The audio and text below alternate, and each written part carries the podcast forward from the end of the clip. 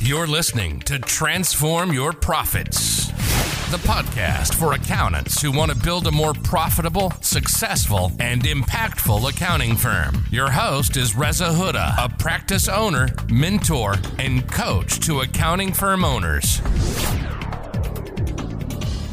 Hello there. I hope you're well and having a good start to the day. So, today we're going to talk about one price or three million dollar question. Now, you've probably heard uh, conflicting views and opinions on this depending on uh, who's got your ear, who you listen to, uh, uh in terms of the different schools of thought.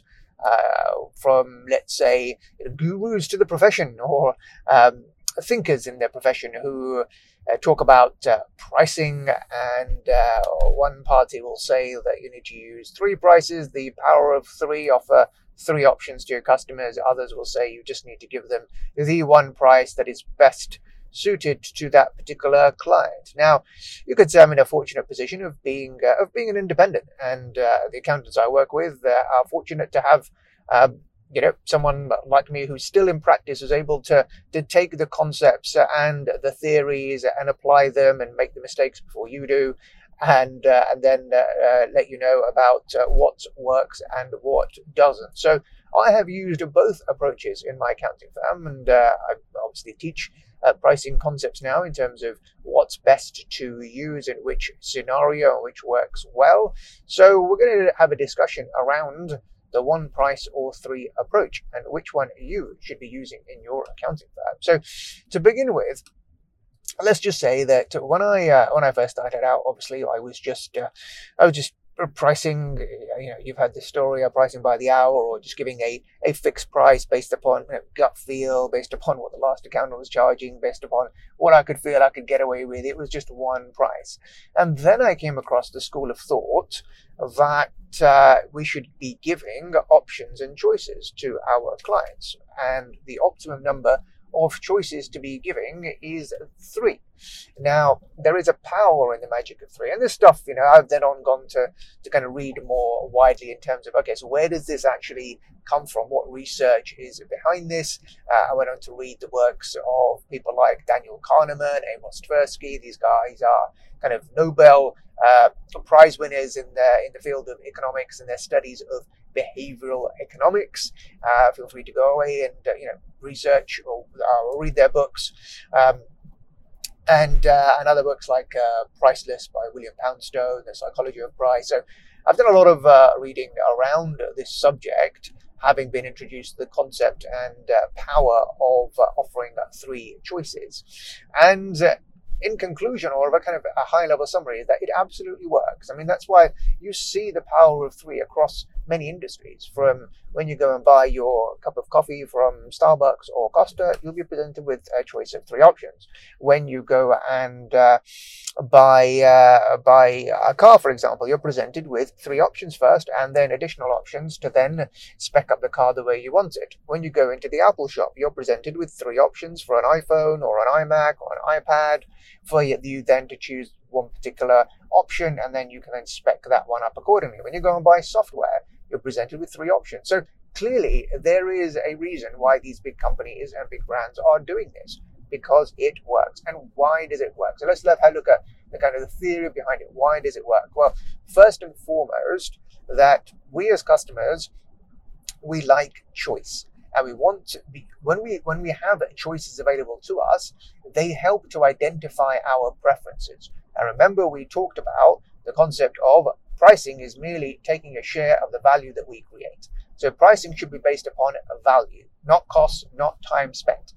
And it's this, it's this difficult uh, notion of what is a value. Well, a lot of time, you know, we value is very subjective. It lies in the eyes of the beholder, and oftentimes we don't know our own value. So we need to be able to be given choices so that we can self-identify our value preferences. So when a supplier or some some uh, something that we are buying, somewhere where we are buying from, gives us choices, it helps us to self-identify which one we value most. So that's why it works because it helps us as customers to have uh, to self-identify our preferences. And the other reason it works is that it gives us comparison. Now, when it comes to pricing, we are clueless. We, we have no idea whether a price is reasonable or not. And we look for comparisons. And the reason being is that because the area in our brain that is responsible for making judgments on price is the same area in our brain that's responsible for sensory judgments. So things like uh, things like uh, color, for example. So if I gave you, if I showed you two shades of red and I asked you what color are these, you'd probably tell me, well, you know, well, one is dark red and one is light red, but you wouldn't be able to tell me the exact shade of red that it is, even though we have a scientific scale, the RGB scale, the CMYK scale, that has an exact kind of hex code for that particular color. Similarly, if I gave you a bag uh, with stones in it and asked you to tell me how much does it weigh, you wouldn't be able to tell me exact the exact weight of the bag with stones in it. But if I gave you two bags and I said which one is heavier than the other, you would quite easily be able to tell me that. And the the so the conclusion of that is that we are sensitive to differences rather than absolutes. We are sensitive to differences rather than absolutes. And that's the same when it comes to pricing. We are sensitive to differences rather than absolutes. We have no idea whether that price in isolation is reasonable or not, which is why we use comparisons in our mind to uh, to, to, to, to deduce in our minds whether that represents value for money for us or not. So, rather, and that's why we get two, three quotes sometimes for things because we want to know whether this price is reasonable or not. So, the beauty of giving three options is that you are enabling the customer to compare with the options that you are giving them. So they don't have to go out and get another quote. They can, you've given them options, a choice of three, and they have the power of choosing which one they can self identify with. And they've got that power of context as well, the, the power of comparison. They've already, they can compare against the options that you give them instead of comparing them with an outside party for uh, a similar service. So this is why the options of three, the power of three, giving three choices absolutely works. Now, when do we use this in a pricing environment for our accounting firm? So, I've been on a journey where initially I did start using uh, three option pricing and it does work. So I tell you when it works and it works really well.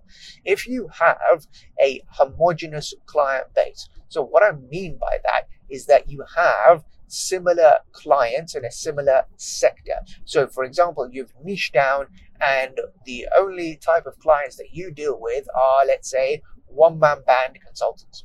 So, what's required for those one man band consultants is pretty much, you know, you've got, you can tell what would be required for any one of those consultants, whether they are they're just you know, starting out or whether they are, you know, making, you know, whether they are making, say, £80,000 or they're making £400,000 by and large, you know kind of the scope of what would be required for those customers because you are dealing with a homogenous client group. Now, in that situation, that is ideal for providing three packages to those clients because you know the extent of what is required. So you could have three options, and you'll see this in some some of the you know the, the large um, the large uh, accounting uh, providers when it comes to providing these services to one man band consultants, which I guess is a dying breed now because of IR35 changes, etc. And I'm sorry if you're outside of the UK listening to this, um, uh, just a bit of a tangent on that point. But where you have the homogeneous client group, then you can say, right, okay, well, we've got three packages here. We've got the premium, we've got the uh, we've got the uh, the middle option, and then we've got the essential option, the basic option. And then you can craft those packages in line with the, the, the scope and value preferences of the client group. So for example, in your in your basic option, it could be doing everything for them. So for example, doing their accounts, doing their tax return, and doing their company secretarial stuff, acting as their registered office, for example, doing their payroll. And that's it, just the bare bones, minimum compliance, get the work done. The middle option can add a few more bells and whistles. So the bells and whistles can be, you know, for example, we'll do uh, maybe have a, a pre-year end uh, tax planning meeting and uh, you know, add in some HMRC uh, inquiry insurance. If the HMRC were to inquire into the affairs, the tax authorities, then they're covered. And the premium option can then have some more bells and whistles. So it can have, you know, um, uh, estimates of uh, of tax liabilities before they have to be made, management accounts, quarterly strategy and review meetings. So you can have a, a thing as to what is the bare minimum. So your basic option should be what is the bare minimum. Your middle option should be let's add a, a few more bells and whistles, and then the top option should be you know let's add in uh, some extra bells and whistles that only the most discerning of customers would want to go for. And that works really well when you're in a homogenous client group, as I said. The issue arises that when you have a situation where you've got a diverse client portfolio, so you maybe you haven't niched down, you're a generalist practice. So you may have a sole trader who's earning 50,000 and then a limited company client who's earning 5 million pounds a year. Now, in that situation, you know, to have three options, unless you have a software-based approach that can really identify and knuckle down the scope of what is required for the breadth and the diverse nature of the customers you have, then just having three options in isolation is going to be difficult to actually appeal and cater for the large breadth and diversity of the client base that you have. So in that situation, three options is, is not impossible, but it's more difficult. And in that situation, then we have tools available to us now in terms of you know pricing tools and like Go Proposal, for example, software that you can use to come up with the price based upon the scope of the clients that you're working with and also the preferences. So I've used all the pricing softwares. I've used uh, effective pricing from uh, from Marksham. I've used Practice Ignition. I'm using Go Proposal now. We are predominantly using Go Proposal now, or only using Go Proposal now, pretty much for our recurring fee projects. For for for recurring fee projects, we use Go Proposal. For one-off pricing, I still use the three-tier approach, which I'll probably have a chance to talk about in another episode because we're getting to the end of our session today. So, in summary, if you have a homogenous client group, then three package pricing can work. If you don't, and you have a diverse and varied set of clients that where the scope would vary enormously, then the three package approach can work, but it would be you would need to have an iterative process to actually fully define the scope of what you're working with to, to ensure that you don't fall into that scope creep uh, realm and end up doing more than you had envisaged doing. So, so in terms of the, the one price approach, um, that's probably veering into subscription pricing now as well, which I'll probably cover off in another episode. But uh, to, to suffice to say that why does software work? Software works because, again, the premise is the same. We're still giving choices to customers. Even though the software at the end might be coming at a one price, it works because we are giving choices to our customers, options and choices. And when we give options and choices to our customers, we get a better result because we help them choose what they want, what they need, and what they prefer. And we can build that into the software model so that we can still give different options to different customers based on what they value. And that is the key here, that it helps us to come up with what they value. So it's not only picking a set of services, but it's also we have questions in there that appeal to the value preferences of our potential customers. So we would ask them things like, you know, who would you like to deal with? Would you like to deal with, you know, a junior member of the team and a manager, a senior manager, or a partner? And the price will vary depending on what they go for, depending on what their preference is. If they're happy to deal with a junior member of your team, and of, of course, the junior member has to be competent as a day to day contact, then the price is lower. Similarly, if they only want to talk to you as the sole practitioner, the partner, then the price would need to be higher. Another example is, you know, how would they like, how often would they like to meet with you, for example, if they want meetings every single month, then their their price should be higher than if they only want quarterly meetings, or if they only want uh, biannual meetings, or if they only want the you know one meeting at the end, for example, or they want any meetings at all.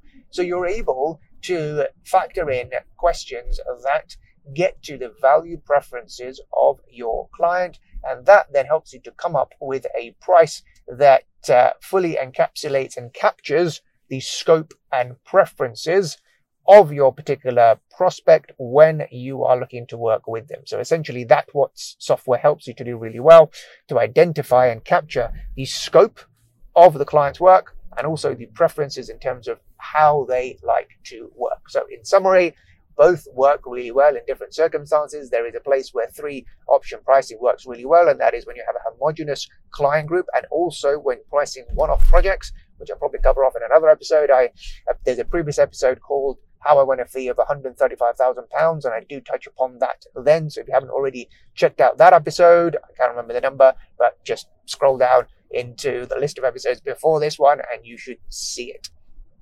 And then the one price approach uh, works well because of we are limited in terms of uh, the the tools that we have available, and they're great tools. You know, we use Go Proposal, it's a great tool. It's allowed me to actually pass on pricing to my team. So I, my team have now that they have a standardized process and they have a standardized price list essentially, then anyone in my team can price, and that is the beauty of using a tool like Go Proposal, of having software at your fingertips that it takes it away you know, I can then hand over and delegate that responsibility, which previously I would be responsible for all for pricing all projects, whether that be new clients or for renewals. Now I only get involved in say new clients that I'm talking to. The renewals happen through my team. My team have the system and they can then generate the renewal. If there's anything extra that's been added, if the client circumstances has changed, they can process all of that. Anyone in the team can do it because we have a standardized pricing structure to do so.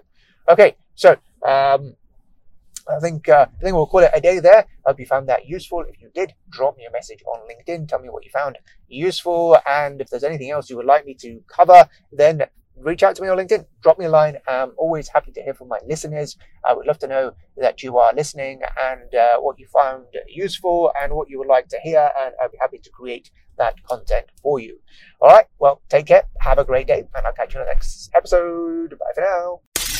Thank you for listening. For more free content, videos, and resources, visit www.rezahuda.com. And if you haven't already, come and join the community in our Transform Your Profits Facebook group, where we support each other to build more successful, profitable, and impactful accounting firms.